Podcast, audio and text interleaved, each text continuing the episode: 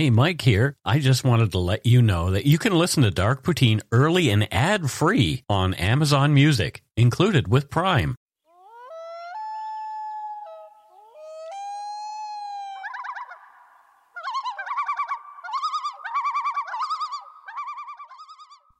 Hello and welcome to Dark Poutine. I'm Mike Brown, your creator and host. With me this week is my wife Carol. Say hello, Carol. Hey, how's it going?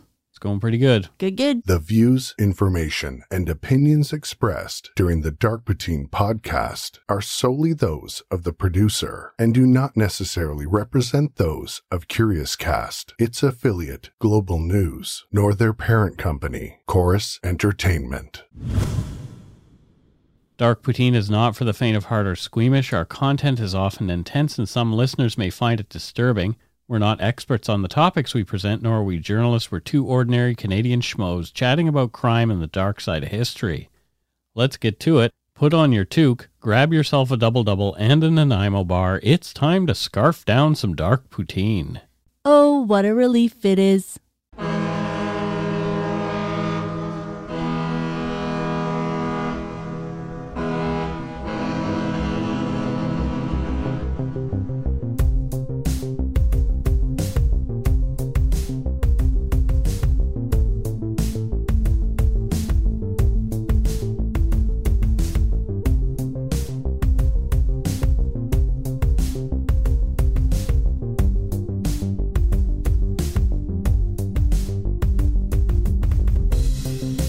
Listeners who feel they are in crisis can contact the crisis text line in Canada by texting HOME to 686868.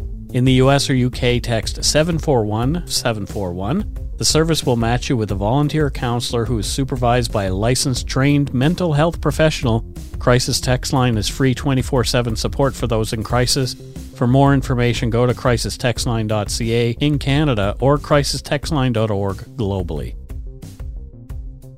In New Brunswick in the fall of 1922, a convicted double murderer named Benny Swim was hanged for the murder of the woman he loved, his first cousin Olive, and her husband Harvey Trenholm. Benny didn't die the first time, so he was quickly hanged again. Oh, no. You are listening to episode 163 Twice Hanged The Life and Crimes of Benny Swim. Poor Benny. But maybe not. We'll find out. Well, Benny did kill a couple of people, Carol, so. That's true. Sorry, I, I retract that. Canada has had quite a history with capital punishment, with hanging being the go to method used to dispatch someone sentenced to die. On July 14, 1976, the Canadian House of Commons passed Bill C 84 on a free vote, abolishing capital punishment from the Canadian Criminal Code and replacing it with mandatory life sentence without the possibility of parole for 25 years for all first degree murders. The death penalty was removed from the Criminal Code in 76 and Canada totally abolished capital punishment in 1998. Yeah, 1998. My gosh. This year we got married. They're still doing it? Yeah, well, they weren't doing it. It was still on the books. Wow. Before Confederation from 1860 to 1866, 40 people, including one woman, were hanged in Canada. After Confederation in 1867, for the next 95 years until Ronald Turpin and Arthur Lucas were hanged at Toronto's Don Jail on December 11, 1962, 1,533 death sentences were passed between 1867 and 1976. This resulted in the executions of 691 men and 11 women. From 1869, only murder, rape, and treason were punishable by death. The story goes my great grandma used to go to watch the hangings there. Mm, Yeah. In Coleman. Mm-hmm. Only two men were ever put to death for treason in Canada. One of them was Louis Riel in 1885, a man whose story we'll cover one day, and the other was Thomas Scott, an Irish Protestant who was hanged on the 4th of March 1870 in Red River in present day Manitoba. There'd already been seven hangings in Canada in 1922, the year this story takes place, which seemed about average over the years that Canada had the death penalty. The other Canadians hanged before Benny Swim that year had killed during robberies in the heat of passion, and one had raped and murdered an eight year old boy, Philip Goldberg, in Toronto. Oof. William Frederick Swim and Eva May Foster were married on October 8, 1899, by Reverend H. J. Shaw on the advice of Eva's brother, Jesse Herbert Foster. 24 year old Eva was almost nine months pregnant at the time, just two weeks shy of giving birth to their first child. For some unknown reason, William lied about his age and occupation on the marriage certificate, stating he was only 30 years old and was a farmer, but in reality, he was a 42 year old laborer. The Swims made their home in the poor, borderline farmland of the forest on the east side of the St. John River, north of Woodstock. Their son, Benny Swim, was born in the family's tiny one room shack on October 22, 1899, in the small community of Brighton in Carleton County in New Brunswick. As times were tough and William and Eva had a hard time making ends meet, it was four more years before Benny's sister Cassie came along, and a year after that, his little brother Alexander was born. From Ed Butts' book, Rum, Blood, and Treasure. Quote, Benny grew up in a part of Carleton County, New Brunswick, that was often called the Badlands. It was a mixture of forest and hardscrabble farms where people lived on the margins of society. Men put meat on the table by hunting, often with little regard for game laws. They earned hard cash by making moonshine in secret stills and selling it for as little as $2 a gallon. Poverty, overproof liquor, and a proliferation of firearms resulted in a high rate of violent crime. Quarrels and domestic disputes often ended in assault and even murder. Among the poorly educated, underemployed, clannish backwoods families, there was a deep mistrust of police and other authority figures and outsiders in general. Benny caused nothing but grief for Eva and William. He wasn't a good kid. Coming to the end of their tethers with the moody and difficult boy, Benny was sent away to live with his uncle, John Swim, who lived in the woods just outside of Rockland. Benny's Uncle John was a wilderness guide. He had a business leading wealthier sportsmen into the brush that he knew so well so they could hunt large game like white-tailed deer, moose, and black bears. Oh, they were sending people to outdoor school even back then. Yeah, pretty much. Benny was sensitive and a target for bullying by the larger and hardier boys at school. When he was just 12, Benny came home steaming, sick of the taunting from an article published in the Toronto Star on Saturday, February 7, 1981 by Frank Jones. Quote, How can I stop those kids at school from plaguing the life out of me? Benny asked his uncle. Rip their bloody guts out, said John Swim shortly. Oh, okay.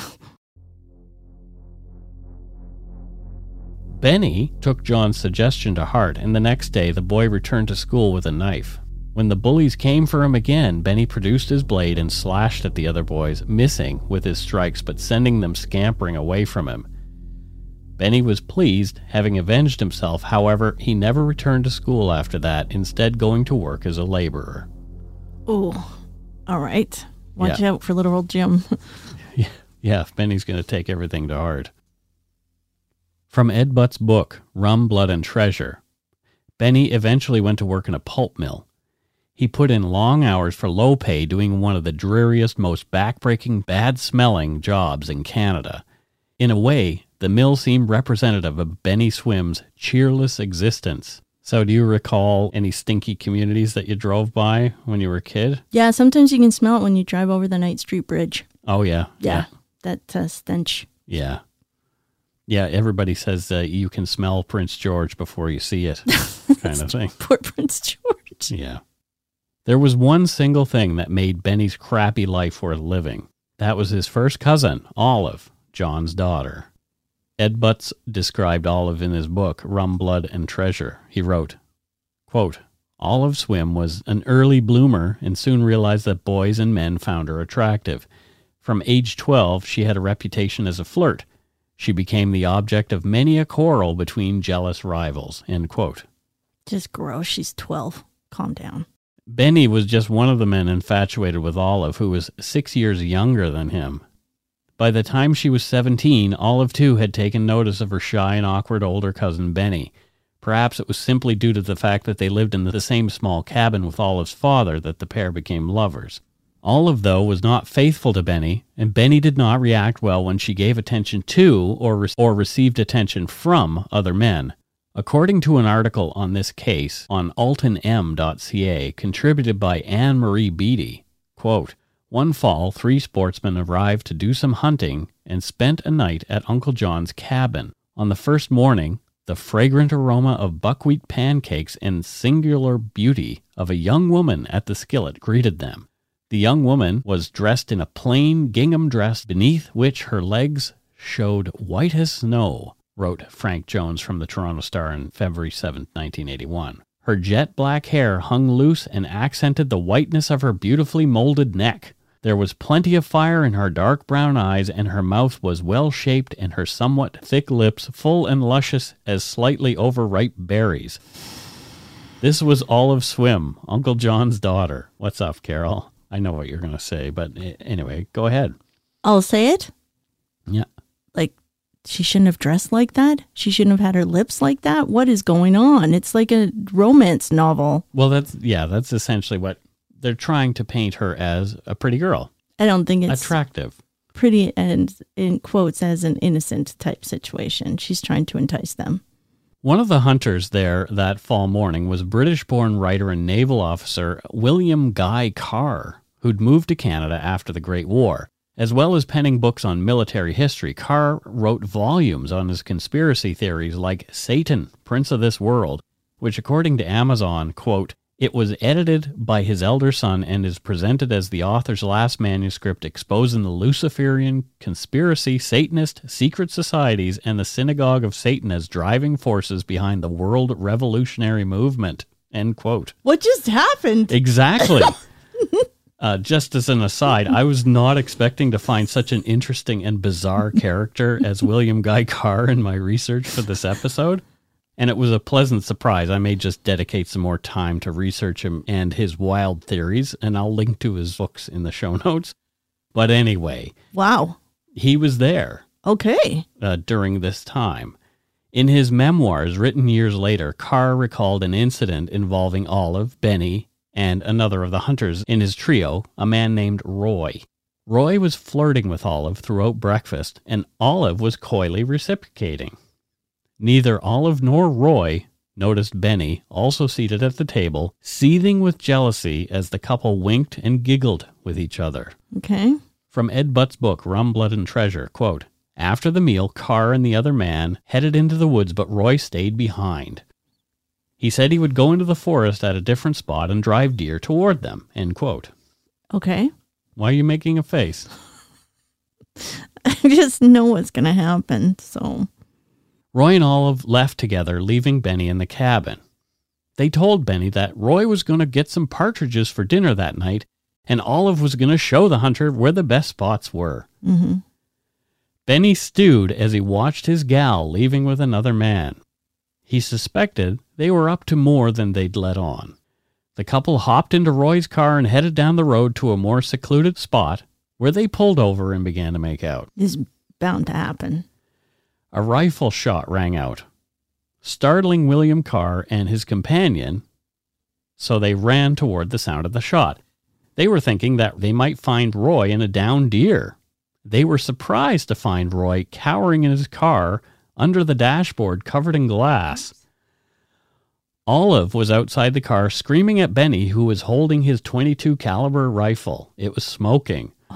A bullet fired by Benny in a fit of jealousy had passed through the windshield, nearly missing the couple. Oh, man. Roy was shaken up and Olive was angry, but the only thing hurt had been Benny's pride.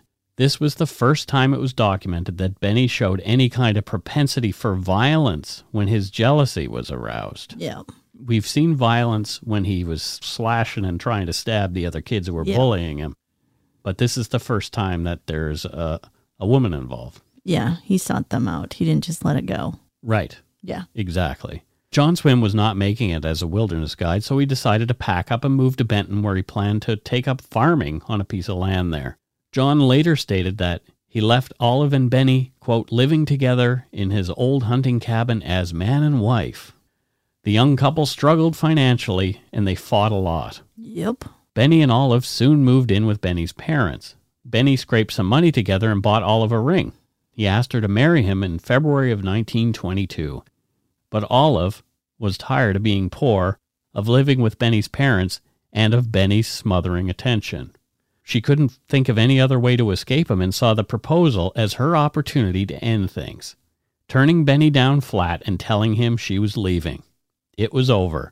Olive said she did not want to see Benny for a while. Wow. 1922, that's a big risk for her. She's like not got a lot of options there. I mean, he's no great shakes, but still. Yeah. Well, she moved back in with her father, John, leaving Benny behind, feeling dejected at his parents' place. Benny left things alone for a couple of weeks, but he couldn't get Olive off his mind. He decided to head to Benton to try and convince Olive to come back to him. When Benny arrived at his uncle's place on March 13th, Olive refused to come to the door. John met Benny, telling the heartbroken young man that Olive was now in a relationship with another, more suitable man. 38 year old Harvey Dixon Trenholm, and they were going to be married in just two days. Okay. So this is only two weeks after. Things were different then. It's not clear when the two had met, but sometime in the weeks since Olive and Benny had split, she and Harvey had gotten together and planned to marry. It was not unusual for things to move quickly in those days, as Carol mentioned, but this was really fast. Perhaps it was just another way for Olive to ensure her freedom from her jealous first cousin. Yeah, let's get this wrapped up. From the Toronto Star on February 7, 1981. Quote, Harvey was all the man that Benny wasn't. Hardworking, reliable, physically attractive, and with the glamour of the scent of war still clinging to him. Olive, 17, and never more stunning, gave herself to him. Harvey Dixon Trenholm was born on the 15th of March, 1883, in Cape Tormentine in Westmoreland County, New Brunswick. Harvey was a fisherman before he enlisted as a private in the Canadian Expeditionary Force and was shipped off to Europe during World War I. Harvey had more than 20 years on his betrothed and far more experience in relationships, having been married twice before Olive Swim.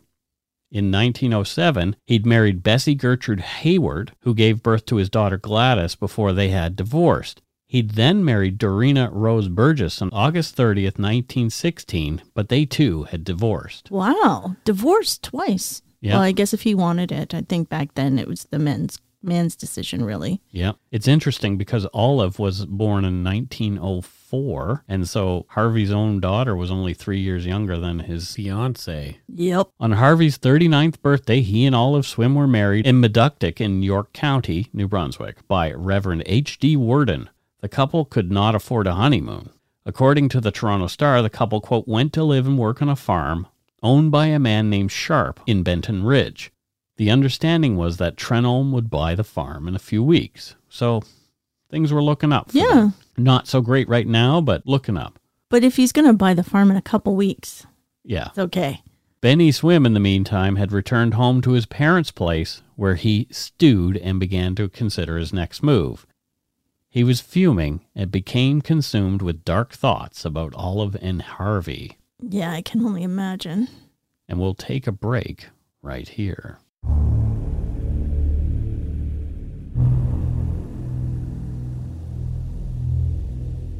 And we're back. So, what are your thoughts so far, Carol? feel like Olive had to do what she needed to do. It sounded like a good fresh start for her. Mm-hmm. And uh, Benny, just stay home, please. Yeah, just stay home, Benny. Don't do what we know you're going to do. Know,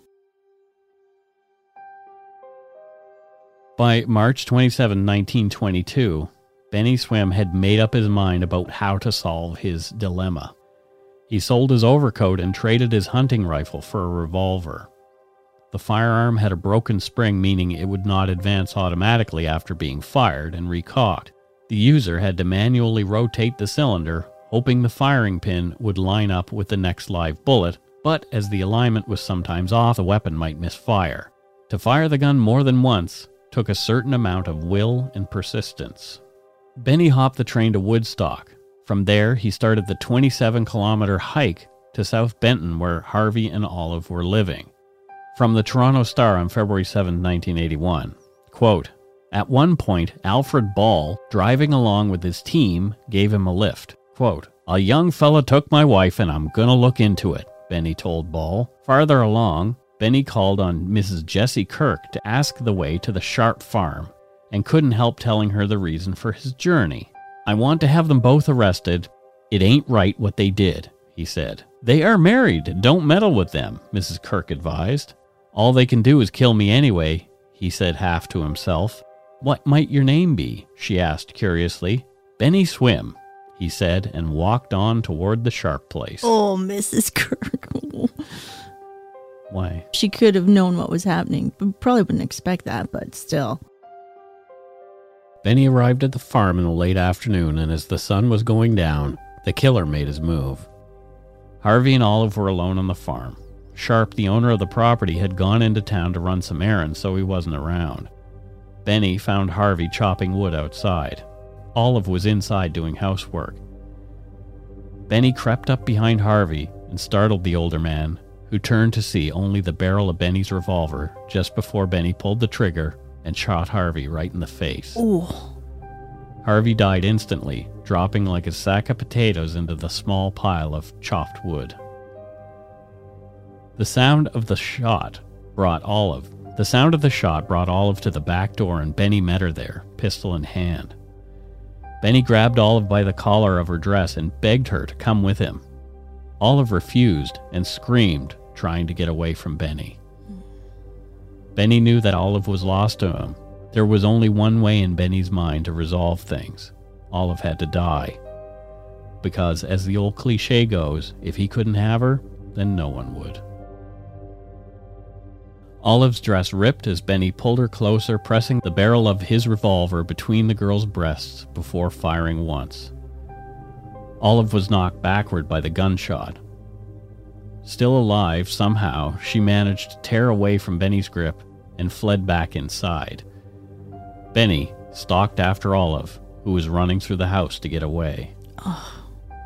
The killer caught up with the girl in the living room and shot her once to the back and into her heart. The 17 year old newlywed died right there on the floor. Benny later claimed that he could not look at Olive after he'd shot her. He said that he was sobbing as he grabbed a pencil and wrote a note on a notepad at the kitchen table. The note read, quote, Goodbye, Olive Swim, and sleep. End quote. Wow. Benny walked outside past Harvey Trenholm's corpse and into the sheep pen behind the farmhouse. Benny had decided now that he had killed Olive and Harvey, he had nothing left to live for. He put the barrel of his revolver to his temple, took a few deep breaths to muster up his courage, and pulled the trigger. The gun went off. The shot had knocked him over. He was bleeding like a stuck pig, but he was still alive. The small caliber bullet had not gone through Benny's hard skull, instead ricocheting under his skin, moving around the shape of his head and coming to rest as a hard lump that Benny could feel with his fingers just above his right eye. Oh, no. Realizing that he'd failed to kill himself, Benny checked his ammunition in his pistol and found there was a single round remaining. Benny raised the pistol again, put it to his head one more time. He tried to convince himself to pull the trigger a second time, but he just couldn't manage. Frustrated and cursing himself as a coward, Benny threw the revolver aside and ran off. Sharp discovered the bodies when he arrived back at the farm later that evening, raising the alarm. The next morning, Sheriff Albion Foster easily tracked Benny by way of the trail of blood, the killer's bleeding head wound left in the snow, in the fields, and through the woods as he stumbled away from the crime scene. The trail of blood led to the home of a farmer named Jay Doherty, 11 kilometers from where Olive and Harvey had been found dead. That's amazing. Benny had come pounding on the door in the middle of the night. Blood was streaming down his face, a cloth wrapped around his still bleeding scalp wound, and he was begging for shelter. The good hearted farmer had taken the sobbing young man in. Yeah, he didn't know what happened. Benny was found in an upstairs bedroom and surrendered without incident. As Sheriff Foster was clapping the handcuffs on Benny to lead him away, the young man said, quote, Sheriff, this is awful. I suppose I will hang for it. The sheriff did not argue. In fact, he thought Benny Swim was probably right on the money with that prediction And he still had that bullet. in his In head. his head. And there's a, a photo of him that I'm going to use in our show cover that shows Benny afterward. It's black and white and old, but Yeah. Benny was taken to the jail at Woodstock and charged with two counts of premeditated murder and held for trial. An article in the Carleton Sentinel in March of 1922 claimed that Benny Swim had said, quote, I am willing to die for this girl. It was over 10 minutes after my arrival at the house. So he owned up to everything. Just as truly was Swift in those days, and in April, over three days, Benny was tried for the murders of Olive and Henry Trenholm. After only an hour of deliberation, the jury came back with their findings. Benny Swim was found guilty of willful murder times two. Benny was sentenced to hang by the neck until dead. According to the transcript of The King versus Benny Swim found in the Library and Archives Canada, the Chief Justice, McEwen, told Benny Swim that he should use the time he had before his execution to, quote, call in the services of the clergyman of your faith and throw yourself unreservedly in his hands, in order that you may, to some degree, prepare for the ordeal which awaits you and for the passage to that higher tribunal before which all of us must ultimately stand. End quote. Get ready. Yeah. Benny did not have to wait long before the sentence would be carried out. His execution date was set for July 15th, 1922. But before that could happen, at the behest of his lawyer, Benny was sent for a mental evaluation at the provincial hospital. The young killer was declared insane by a doctor there on July 6th. Benny was given a reprieve contingent on another evaluation before September 15th, Benny's next planned execution date. Oh, wow. From Ed Butts' book, Rum, Blood, and Treasure quote, Benny seemed resigned to his fate. He gave the jail guards no trouble. Then on July 24th, two fellow inmates, young men serving short sentences for petty crimes, told Sheriff Foster that Benny was planning to escape that very night. They said Benny had told them he had managed to remove an iron plate from part of his cell. He was going to use it to knock out the lone night guard, take his keys, and break out. He had an escape route through the woods mapped out in his head and knew of a secluded cabin where he could hide until he could make a run for the Maine border. Foster thought the story sounded incredible, but decided he'd better investigate. It was night, and Benny should have been asleep on his cot wearing only his underwear. Instead, Foster found him fully dressed. His pockets were stuffed with food he'd been hoarding from his meals. A search of his cell turned up the iron plate. Foster rewarded the informants by recommending that their sentences be reduced. This time, Benny owed his hard luck to his inability to keep his mouth shut. Wow. End quote. Very resourceful. Yeah. Oh, he's supposed to be insane at the time, too. No, I don't think that's insane at that. Yeah. At another hearing, it was determined that Benny's execution would go ahead. Surprise, surprise. But in a stroke of luck, Benny got another reprieve when Sheriff Foster came forward, telling the court that the hangman had broken his leg and could not perform his duties. Although the gallows were ready and awaited Benny outside the Woodstock jail, there was no one to perform the task. Benny's execution was pushed to October 6 when a pair of executioners, M.A. Doyle and F.G. Gill, were able to come down east from Montreal. Benny had taken Chief Justice McEwen's advice and had been talking to a spiritual adviser, Reverend H.V. Bragdon. He baptized Benny on September 12, 1922, in the corridor outside his cell, according to Ed Butts' book.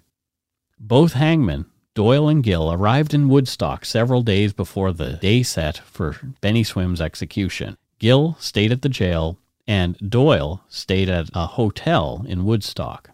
On the evening before the execution, Doyle went to the jail, and both hangmen stayed there until after the execution the next morning. According to Ed Butts, Benny's last days included a nasty bout of tonsillitis. On the morning of October 6, 1922, Benny had his meager last meal in his cell a few sips of tea and a grapefruit. Sad.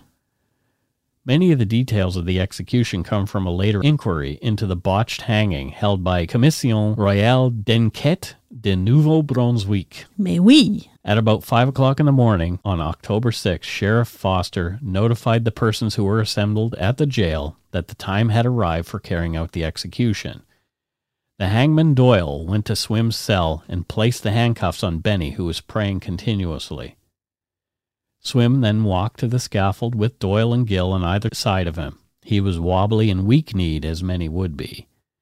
Deputy Sheriff Moores brought up the rear of the procession. Doyle, Gill, and Deputy Sheriff Moores went up to the scaffold with Benny. Doyle placed the customary black cap on Benny and arranged the noose about his neck. Benny Swim was about halfway through the Lord's Prayer when the hangman sprung the trap. Oh, After two or three minutes, the door of the pit was opened, and Dr. Thomas W. Griffin, the jail physician, doctors L. D.E.C. McIntosh and N.P. Grant, who had been requested by the sheriff to be present, and a visiting doctor entered the pit. So lots of doctors there. yeah. Doyle, Gill, Deputy Sheriff Moores, and some others also went into the pit. Swim's body was hanging suspended by the rope with the feet about a foot from the ground. Swim was unconscious. The doctors proceeded to examine the body. After they had made an examination, Gill cut the rope by which the body was suspended. Deputy Sheriff Moores supported the body in his arms as the rope was cut. This would be about two or three minutes after the doctors had entered the pit and between five and eight minutes after the trap had been sprung. The body was then carried out to the corridor of the jail and placed on a cot. It was there that Benny was examined again by the doctors. It was found that his neck had not been broken by the fall and that he was still breathing. Oh my God. Dr. McIntosh and Dr. Grant remained with Dr. Griffin for between 20 and 30 minutes after the body had been placed on this cot. During this time, the body was examined by the doctors from time to time, and their opinion is that the pulse was beating stronger and the breathing improving. It appeared that Benny did not want to go. Dr. Griffin remained there and continued to examine the body from time to time and came to the conclusion that Benny would probably live and that there was a chance of recovery. The doctor notified the sheriff of his decision, and Benny's body was carried to the scaffold again by Deputy Sheriff Moores and the hangman Gill. The noose was placed about his neck again by Gill, and the trap sprung. Okay. The neck was badly broken by the second fall. After about 19 minutes, the lifeless body was cut down and delivered to the relatives for burial. Between three quarters of an hour and one hour had elapsed between the first and second hanging. Thankfully, Benny Swim never regained consciousness from the time the trap was first sprung until his death. Okay. That answered that question. Word of the double hanging made its way around Canada and the eastern United States. An article in the Carbondale Leader on Saturday, October 7, 1922, read in part Hangs twice for murders. Benny swim alive after the first drop. Goes again to gallows. Woodstock, New Brunswick, October 7. Twice reprieved from hanging, the second time because no hangman could be found. Benny Swim, convicted of killing two persons, was twice hanged when a second hangman was called after the first attempt had been bungled. Time to go to the speakeasies. Word spread locally about how awful Benny's last few moments had been, and many people showed up for his funeral. I, I'm just surprised by that. I guess because of what happened, people showed up to. They felt bad for him, but Yeah. he was also a double murderer. you Yeah. I know it's hard to say why they really came, but Well, an article in the Woodstock local newspaper kind of expresses that. The article read, quote, It was very largely attended. There were 150 teams in the procession. Teams means horse teams. oh, okay. The large number of people attending testified to the disgust of the community against hanging, a relic of the Dark Ages. Yeah. So it was people who were against the death penalty altogether. Only days after the hanging, an inquiry was held into allegations made against Doyle, the first hangman. One of the doctors present, Dr. Grant, claimed he was certain that Doyle was drunk at the time of Benny's execution. Oh man. Other witnesses said that Doyle was coarse in his treatment of Benny before, during, and after the execution. That's gross. From the inquiry, the evidence of the doctors can leave no doubt in one's mind that life was nearly extinct at the time the rope was cut and that Swim would have died from strangulation within a few minutes if allowed to remain hanging. The question at once arises under whose authority did Gill cut the rope? Dr. McIntosh states that while he was talking to Dr. Grant, he heard someone say, Cut him down. The voice sounded like Doyle's. He turned around and Gill was cutting the rope. Others state that he heard Doyle make other statements such as, he's dead as a doornail, about this time. Dr. Griffin states that he gave no order to cut the body down, and none of the persons present heard such an order given by Dr. Griffin or any other person except Doyle. It appears that Doyle was very officious at this time and it was necessary for the sheriff to request him to go to the jail. So he was being a control freak about this, Doyle. The writer of the report came to the conclusion that it was on Doyle's order that the rope was cut. One can readily understand how some incident or some remark overheard by him may have led him to the conclusion that the doctors agreed that Swim was dead. However, he should have obtained the definite instructions from Dr. Griffin, the physician in charge, before giving such an order. Mm-hmm. It was at the time determined that Doyle, intoxicated or not, had carried out his duties correctly, other than that one oversight. Yeah. But it did spark another, larger investigation into how humane capital punishment was in Canada at the time. So there you go. That's it for this week's case. Twice hanged the life and crimes of Benny Swim. I just want to know what happened to that bullet that was in his head. I don't know if they would leave it there. I don't think they would. I think it probably would have to been remove it. taken out because it'd be cruel to, and he would die of lead poisoning Yeah. before being executed. So it was probably removed by a doctor. That was a rough one for Benny. That was Yeah, Benny. Yeah. Benny being a sympathetic character, the whole thing was how he had to go out, Yeah. being hanged twice. Yeah, I do. I know what he did was wrong, and I felt bad for Olive and the guy that just kind of turned And around. Harvey, and yeah. but then still, Benny was. Nobody deserves that. No, and uh, yeah, that's that's just one of those stories as to points to why uh, capital punishment isn't necessarily a good thing. Yeah. Yeah, And I'm thinking if there people went to go watch people get hanged, they saw that happen to him. hangings weren't as public at that time. You could be an official or somebody like Mm-hmm. that in 1922, but they weren't. Uh, in New Brunswick, at least, it wasn't something that everybody could could attend. just come so it and wasn't a big crowd just out there watching. There were certain people who were supposed to be there. Got it. Yeah, To document it. And exactly. So there you go. What do you think of that one, Carol? I don't know why now. When I was a kid learning history, didn't really think about these things and these details. Now, when you break it down, it's just like, I feel sad for everybody. Yeah, Uh, it's not a fun thing. no, it's not entertainment like the good, the bad, and the ugly and all that stuff. No, these It are all human beings. yeah. Everybody involved was a human being, including Benny. Yeah. Olive and Harvey were human beings. Poor Roy, who, you know, almost get shot, Yep. you know, all of these people were affected by Benny in some way. I really find these stories fascinating. Yeah. I know we have to study the history so we don't repeat it. Yeah, well. um, We're going to repeat it anyway. So, wah, wah. wah, wah. well, I guess it's time for us to move on to voicemails. It is time for the voicemails. voicemails. Voicemail. What's voicemail? Voicemail. Vo- vo- Voicemail. Let's see if anybody gave us a call this week. All right, here's our first one. It looks like it is coming from Manitoba. Oh, Manitobes. Manitobes. Hey guys, I was just listening to your most recent episode while I get ready for my university interview. I live in Winnipeg and I applied to the U of M for the School of Music, so I'm super excited for that. Also really nervous and that's why I'm listening to you guys to just calm the nerves. So I hope you guys have a great week. Thanks for everything you do. Wish me luck and I hope you go shit in your hat tonight. Thank you. Just tonight? Well, sure, why not? Okay, so first of all, what is your name? Second of all, what instrument do you play? Do you play an instrument? Or is she a singer? Are you a conductor? Are you a singer? What do you do? I want to know more. Yeah, we want to know more about what you do. Okay, I don't think I thought we're not supposed to wish you luck. We're supposed to ask you to break a leg. Right. Okay, so break a leg. Yeah, anything entertainment related, say break a leg. Oh, I hope it went well. I hope both legs are broken. well, not really. No. Well, what if she plays fiddle? She can still fiddle. Break a finger. She can't be a hangman, but she's not going to university for hangman school. yeah. Oh, well.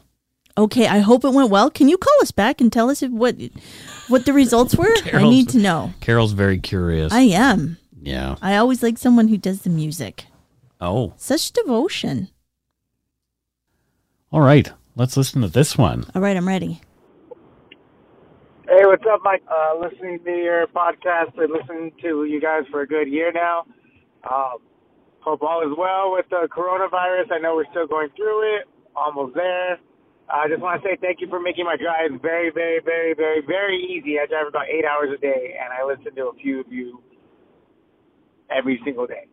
Um, so thanks for what you do. Go in your hat. Why, thank you so much.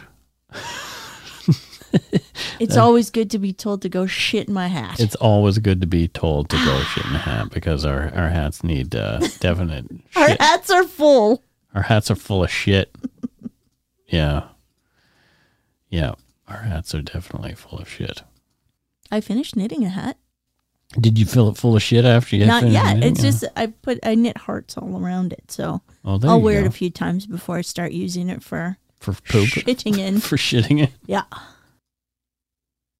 And that's it for voicemails this week. And you you can, uh, if you want to, you can leave us one at one eight seven seven three two seven five seven eight six or one eight seven seven DARKPTN.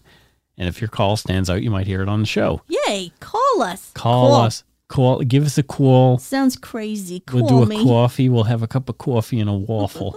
A waffle Well, and a coffee. It just reminds me of my friend Andrew, who went to the University of uh, Prince Edward Island. Fancy. Mhm. but uh, they used to, I don't know why, but he always uh, laughed about the janitor there. And he used to say, Hey, boys, come on in. We'll have a cup of coffee and a wobble.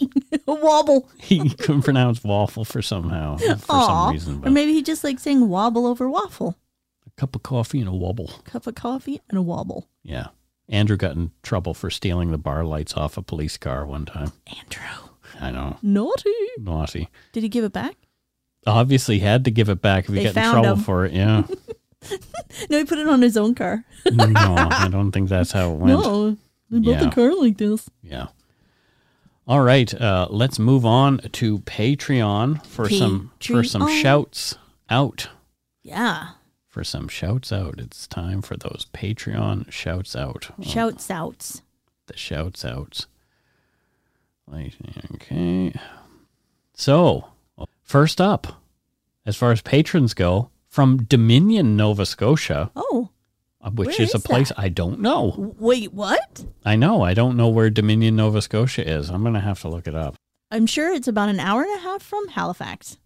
Seems like everything's an hour and a half from Halifax. Everything is kind of uh, very close to uh, Halifax. Dominion is way the heck up by Glace Bay in Cape Breton. That is Oh, far Breton. more than an hour and a half from? Halifax. okay, Yeah. I stand It's about three hours, maybe, or more. Is it remote? It is more remote, remote. more remote than Halifax. He gets there by Aquabus. Yeah, there you go. Yeah, so Steve Dave McGregor is from Dominion. And uh, what does Steve Greg McGregor do there in Dominion, Nova Scotia? He's an online dating ghostwriter. Oh, so he writes people's profiles for online dating. Exactly. Now keeping it safe though, because the pandemic. Yeah. He's kind of got to alter his writing now f- to make it a little more Zoom friendly, Okay. so people meet that way. So M not ugly is is probably the his Cyrano de Bergerac. M eh, Ambutus. M seximophy. Hey, he makes big bucks doing that. and He's got so many people to help. He's got like a backlog of uh, profiles to write. I don't have a backlog of those. Profiles? None. None. Good. Yeah.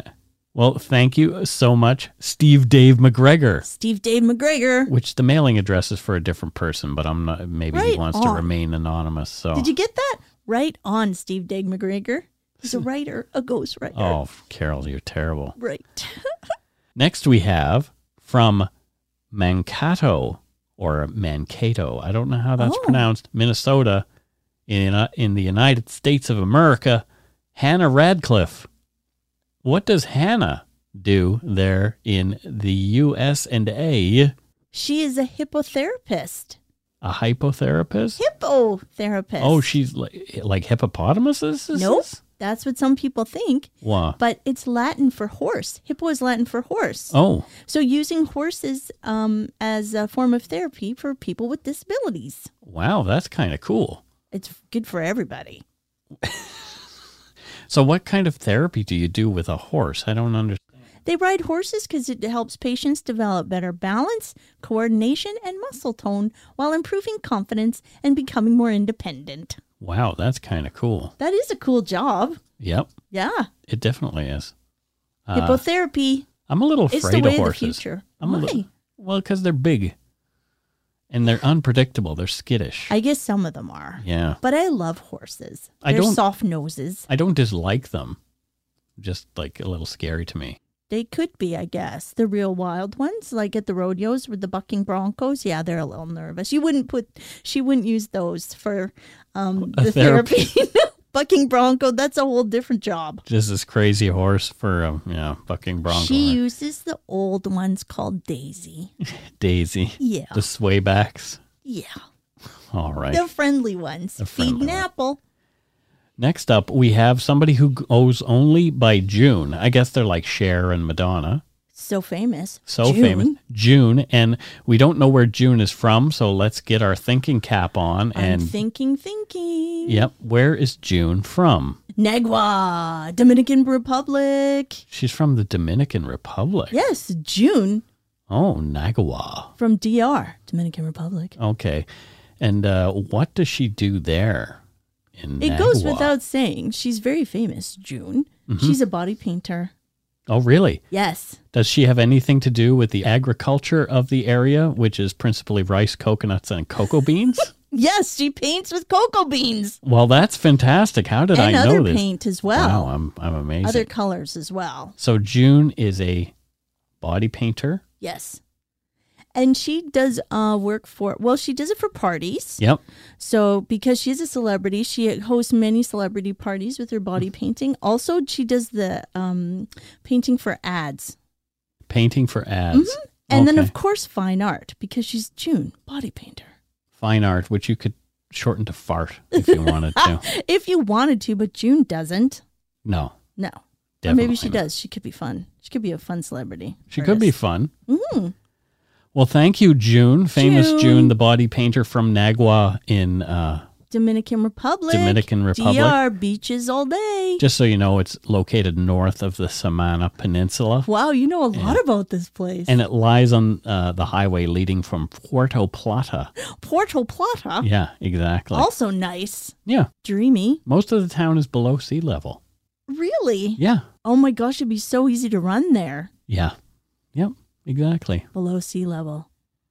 Next up, we have another person from another weird place. Where is it? This is Elda Williston, and Elda looks like she is from Nizhny Chir, which is in the Russian Federation. Russia. Yes, Russia. She is g- good in Russia. I don't know anything about this place in Russia because Is it very small? Is it You- very cold? I bet it is very cold. I think it's cold in there. In How do you even say that? I don't know. Okay, so what does uh what does Elda Williston do in Nizhny Chir? She's a professional bridesmaid. Oh. A wha- I know. What? Exactly. So is this for brides who have no friends? no. well, I guess. Yeah. They just want to beef up their wedding photos a little bit. yeah, that's it. Um, but if someone calls in sick or can't make it, There you go. um, then they call in Elda and then she comes in. She has all her own dresses too. yeah, but it has to match. I know. That is such a huge. so she's got I just pictured her closet being a rainbow of exactly. of uh All bridesmaid different- dresses. Yeah, she also rents them out for weddings too. Oh good. I know. She's a, she's got multiple streams of income. Wow. a professional bridesmaid. She's also beautiful, so but so that she always looks very flattering in the photos next to the bride. She knows how to pose those kind of things. wow, that's Always a bridesmaid is the name of her company. Well, that's fantastic. hmm Uh, it probably is the name of somebody's company, so it's not necessarily Elda's name. We made that up. It could be, but Yeah. hey, always a bridesmaid. That's a great name. Good for you if Yeah. that's your business. Yeah, I guarantee that's gone. Oh well, we should look it up. AlwaysaBridesmaid.com. Next up, we have another celebrity. Another one, Her name is Pam. Pam. Yep. Pam. And where's Pam from? Well, let's find out. It looks like Pam is from Briosco in Italy. Briosco Oh, in Italy. fancy. She's from Italy. Oh, Italy. mamma mia. Oh, pizza. And that's northern Italy. Oh, Yeah, it's about 30 kilometers north of Milan, just so oh, you know. there Yeah, you go. yeah. Very near the uh, fashion capital. Milan. Exactly. Yep. Yep. It's in, uh, it's, uh, yeah, very close. Very, Is it? very, very far north. the coat of arms is like a castle and Oh a wow. little crown over there and all that kind of stuff. Oh wow. Look at that. Yeah. What does Pam do in Briosco, Italy? Pam is an online sensation. She is a video game tester, also YouTube influencer. Wow. I know. Wow. I know. She tests all the fun games, all Like- the Italian games, all the cute games. There's cute Italian games I didn't know. I'm pretty sure there are. What do you make pizza in them? And uh, yes. look at me, I'm culturally You're just devoid of any. They only make pizza in Italy, pasta, well, pasta, yeah, and cheese shredding games, parmigiana. Parmesan, mozzarella, Mm. mozzarella. Oh yes, Exactly. A It's like the gabagool. Sopranos. I know everything we know about Italy. We learned from The Sopranos. oh no. but Pam, and she also does. Uh, she tests games for soccer. Yeah. What's that soccer game? You know. FIFA. Yes, that's Yeah. it. World Cup soccer video game tester. There you go. There you go. Viva la football. Viva la football. And another patron this week Oh is God. our friend Oh, Juliana. Juliana Ambrosini. nice. That's a very Italian name as That well. is, it too. not? Yeah. I might be wrong, but it sounds pretty darn Italian to me. I think so. and uh, Juliana and I joke about going for donuts together someday. We've gone for tea. Yes, remember we Yeah. went. Was it Neverland? I can't remember exactly where we went. It was on Oh. Broadway, wasn't it? Or Fourth, one of those. I think it was on Fourth. yeah.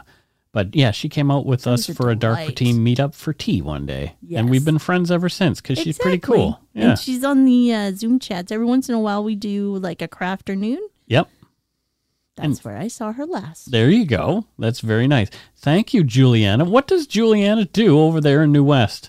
Uh, well, you'll be surprised to know that she is a water slide tester. What she tests water slides, so I she know. goes out to Cultus Lake just to make sure that everything is above board and that. Uh, yeah. She has to review them all. Does she go down feet first or head first or It- both? all. Oh wow! You, you have to test in several ways. I want to go bum first. Backwards? Whoa! yeah, exactly. Oh no. Upside down? Whoa. I remember going down the slides there at Cultus Lake one time and coming off the slide as I was going over. That one was really steep. Yeah, and you actually leave the slide Your at bum one point. leaves the slide. Yeah, it is It's like frightening. holy shit! I am actually free falling. It was not. It was not a pleasant feeling. No. I'm gonna die. I didn't die. Yay. Yeah. So that's what she does. So that's Yeah. what Juliana does. I kind of was curious about that because she's, Mhm. you know, always talking about food and stuff, and and I thought maybe She's it very had athletic. something food related. She's super athletic. yeah. Mhm. I thought she was just a foodie and was going to be an influencer or something like that. Or, Nope. Mm-mm. No? Water slide testers for science. For science. Yes, Well, there you go. Science is a good thing. it it's uh, is. Helping us out.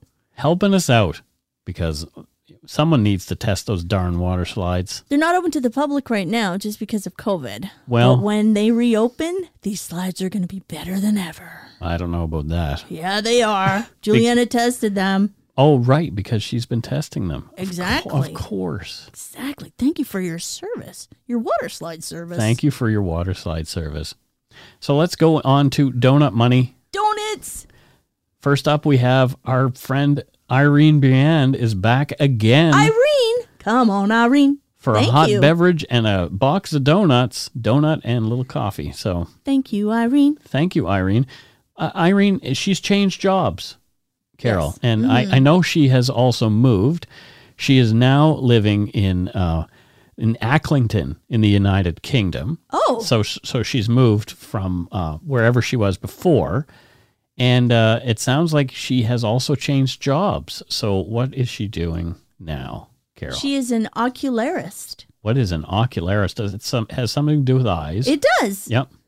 She's the one that makes um those uh, artificial eyes. So glass eyes? Yes. Oh, that's kind of cool. All different colors, all different sizes. and Spoke. and we also learned last night that Sandy Duncan does not have a glass eye. I know. I'm 50 years old and thought this whole time she had a glass eye. No. It's an urban legend. It is. She actually had a brain tumor that made her blind in one eye. There you go. So they left the eye in place, uh, So which is why, blind. yeah. So Yeah. she's blind in her left eye. Her eye is fine. Yep. She just can't see out of it. Yep. It's real eye. It's a real eye. hmm So there you go. You learn something new every day and every time you watch The Muppet Show. Exactly. Well, which is now on Disney Plus. But thank you, Irene Briand. You are always uh, awesome. It's Thank such you. such a nice feeling to see a little I love. know. A frequent flyer. Thank you. Next up, we have Janet Beldman. And Janet is from, let me see. Oh boy, she is from Salton City in the United City? States. Is Salton, that in California? Salton City. It is. It's in Imperial County. It's close to the Salton Sea, Lucky duck. right? Oh, man. Yep. Uh, it sounds like a, a fun place to live. So, what on earth does Janet Beldman do in Salton City? She's a robotics engineer. Wow. She builds robots. Um, What did what are the robots used for? Anything you need. They're, they could be the robots that go and dismantle bombs. They could be the robots that are going out to Mars. Yep. There's so many uses for robots. The ones that they really need to invent that uh, automatically clean your bathroom. When are you going to have that bathroom cleaning robots? Why Jenny, you- can you get cracking on that? Why do you want a bathroom cleaner? I really robot? want the tub to be scrubbed by a robot. I feel like my arms aren't strong enough. Your arms aren't strong enough. I just can't get the tub clean enough. Ugh. I still try though. Yes, you do. I'd give it a scrub. I could. I I, could use probably bleach. do it too. Yeah, you could. Anyways, I'm on a bathroom cleaning kick at the moment. I'm I'm grateful for that. So it would be nice. I have heard of things of a self cleaning bathroom. That technically would be the whole bathroom would be a robot. Wow, Wouldn't that be amazing? it would be amazing. And it would be sanitized. So good. Well, thank you so much, Janet Beldman, for your donut money donation. We really appreciate that. Exactly. And That's thank a lot you. of donuts. It is a lot of donuts. Thank you to all our patrons and donut money donors, past and present, for your generosity. It helps keep the show going. You can become a patron of Dark Poutine at patreon.com slash darkpoutine. Or for a one-time donation, you can send us donut money via PayPal using our email address, darkpoutinepodcast at gmail.com. If you don't already subscribe to the show, it would mean a lot to us if you did. You can you can easily find us on iTunes Podcast, Stitcher, TuneIn, Spotify, or wherever you get your on-demand audio. Check out our website, darkpoutine.com, for show notes and other cool stuff. Please take the time to give Dark Poutine a like or follow on Facebook and Instagram. Most importantly, thank you for listening and tell your friends about us. Word of mouth is a powerful thing. And we do have a promo this week. yeah. We do. Oh, I want to hear it. You definitely do want to hear it because it is a gooder. It's from my good friend, Jamie from Murderish, Oh, the podcast okay. Murderish. Yeah. So you can find that at murderish.com. You can find her on Twitter at murderishpod or on Instagram at murderishpodcast. And obviously on Facebook, just look at Murderish. And let's listen to Jamie's promo. I'm ready, Jamie. Hi, I'm Jamie, host of Murderish, a true crime podcast that provides a 3D look at gripping murder cases from beginning to end. You'll get to know the victims and perpetrators, how their worlds collided, and what went down during trial. I also share some of my own personal experiences, like the time a stranger came into my bedroom at night. Yeah, that really happened, and I walk you through all the details of that terrifying night. Have you ever wanted to be a fly on the wall during a murder trial? You'll get that opportunity on Murderish as I share my experience being a jury foreman on a first degree murder trial. Search Murderish in your favorite podcatcher app, hit subscribe, and start binging. And remember, Listening to this podcast doesn't make you a murderer, it just means you're murder ish. Thanks, Jamie. Oh my God, Jamie, that happened? Yeah, it did. Oh my gosh. Yeah, she uh, she told her story uh, just a bit after I told mine in my episode 10. Uh, our podcast have both been around for about the same amount of time. Nice. And I've met Jamie twice at CrimeCon. There you go. Yeah. So All right. She is a good buddy of the show. So please give Jamie a listen. I'm listening. There I you go. Follow and subscribe. And that's it for this week. Until we return, don't forget to be a good egg and not a bad apple. Have a good one. Bye, everybody. See ya.